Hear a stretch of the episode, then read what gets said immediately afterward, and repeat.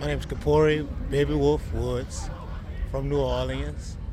I've been staying in Colorado lately. Came over to uh, check out your festival, and, and I'm just having a ball. So, over in New Orleans, have you heard a lot about the Blues Fest? Yes, yeah. Yep. And so that drew you over to us. What are your dreams with Blues Fest? Would you like to be up on that stage sharing your beautiful music with us? Yes, I definitely would love to come here and you know give you a part, you know, some of what I've learned over the years, and you know, have some fun doing it. You know. And you have a band that you travel with, or that you usually play with? Yes, yeah, I have a band. I have a band, and I play solo too sometimes. Yeah. Tell us a bit about your upbringing in New Orleans and, and you know how that's actually carved your path to where you are right now. Well, I started off. My grandfather played uh, with Guitar Slim, so that was the music that I've been listening to since I was five, and his stories and watching him play. And then teenage years, I played church, mostly gospel, up until about 20. Uh, well, I guess the end of my teens. Then I had a band called Kipori Funk that used to have a packed house on Monday nights, the slowest day of New Orleans, and now, well, New Orleans is now lively now. It's music every day of the week packed out, you know. And then I started playing blues when my grandpa passed away in '95, and But actually, your grand your grandfather is still here because he's such a part of you. So you're carrying on really what is what was from him passed on to you. yeah, that's that's kind of what happened. Yeah, because I said I wasn't gonna play blues. I went to school for jazz, and then when he passed away, I started playing the blues. Was it because you were feeling blue, or you just wanted to remember him more, or It's probably a combination of all of it. It's kind of like life just changes, you know. And how, what's the difference between writing blues and writing? I mean, if you're in a jazz kind of, if you're in that element and that's what you were aiming for, well, how's the difference? You know, when you put your music together, when you're actually writing music, how did that all change? Is it is it just the music that changes, but the lyrics stay the same? Your, I would say that the, the lyrics change and the music changes. You know, it's, it's more blues is more what you're feeling, what you're going through, and you can you can talk about the sad stuff and everything. I mean, jazz is kind of the same too, but jazz is more expressive. Blues is more, I guess, it's close to the gospel. You know, it's more of a, a natural feeling. yeah. You know, like having a drink and really getting into it and So you actually think you need to go through something blue to be able to play the blues? Most people would say that and they would think that.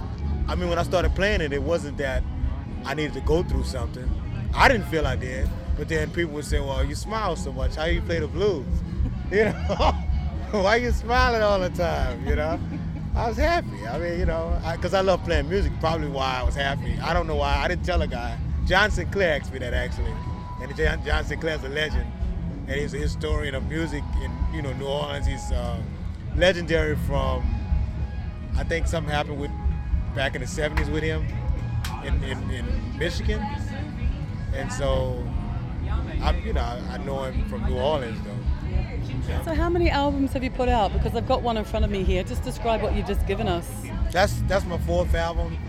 Uh, that's on Louisiana Red Hot Records. Um, I recorded this one a month before Katrina storm hit, and then I wasn't able to put it out until 2012.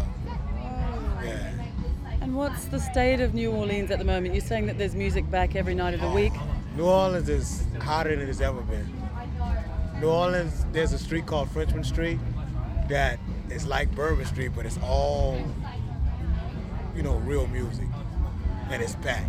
I'm getting goosebumps because I've never really had a massive attraction to America, but I've always wanted to go to New Orleans. Yeah. I didn't even know why as a kid. I didn't have no re- no idea why. And as I've grown up, I've understood. I think this is where the best music comes from.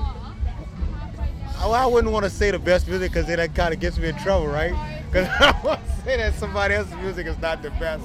But I mean, New There's Orleans. a lot of feeling, man, comes out of there. Yeah, a lot of feeling, you know, because it's kind of melting pot, like European influence.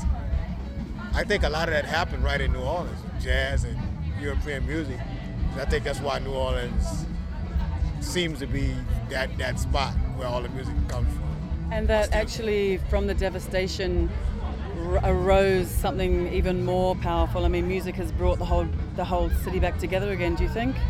Definitely, yeah. I think that's yeah. If it wasn't for that, I mean, it would be hard.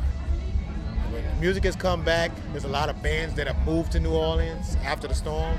So that's what brought about there's nightclubs on Frenchman Street, like two blocks of night nightclubs, and there's bands in there, and there's people that come and they hang out on that street. Like Bourbon Street, you have tourists, but then people who want to hear real music, they come to Frenchman Street.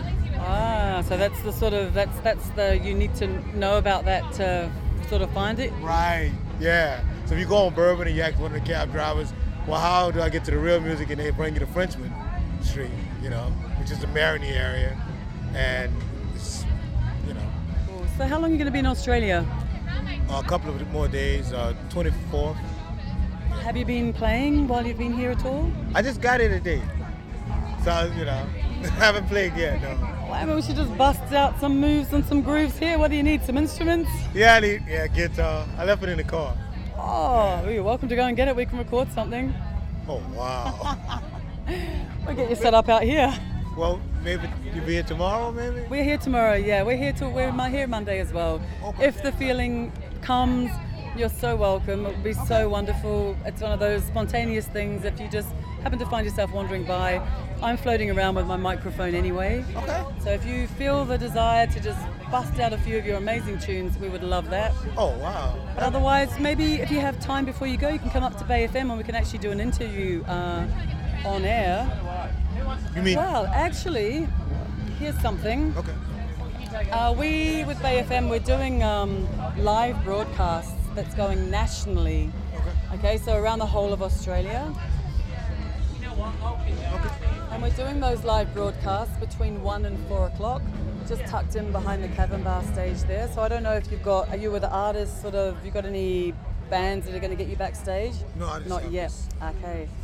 Well, then I think it will just have, we'll be, we'll be here. If it's just a, just an offer. Okay. But otherwise, the community radio station is in Byron Bay, Yeah.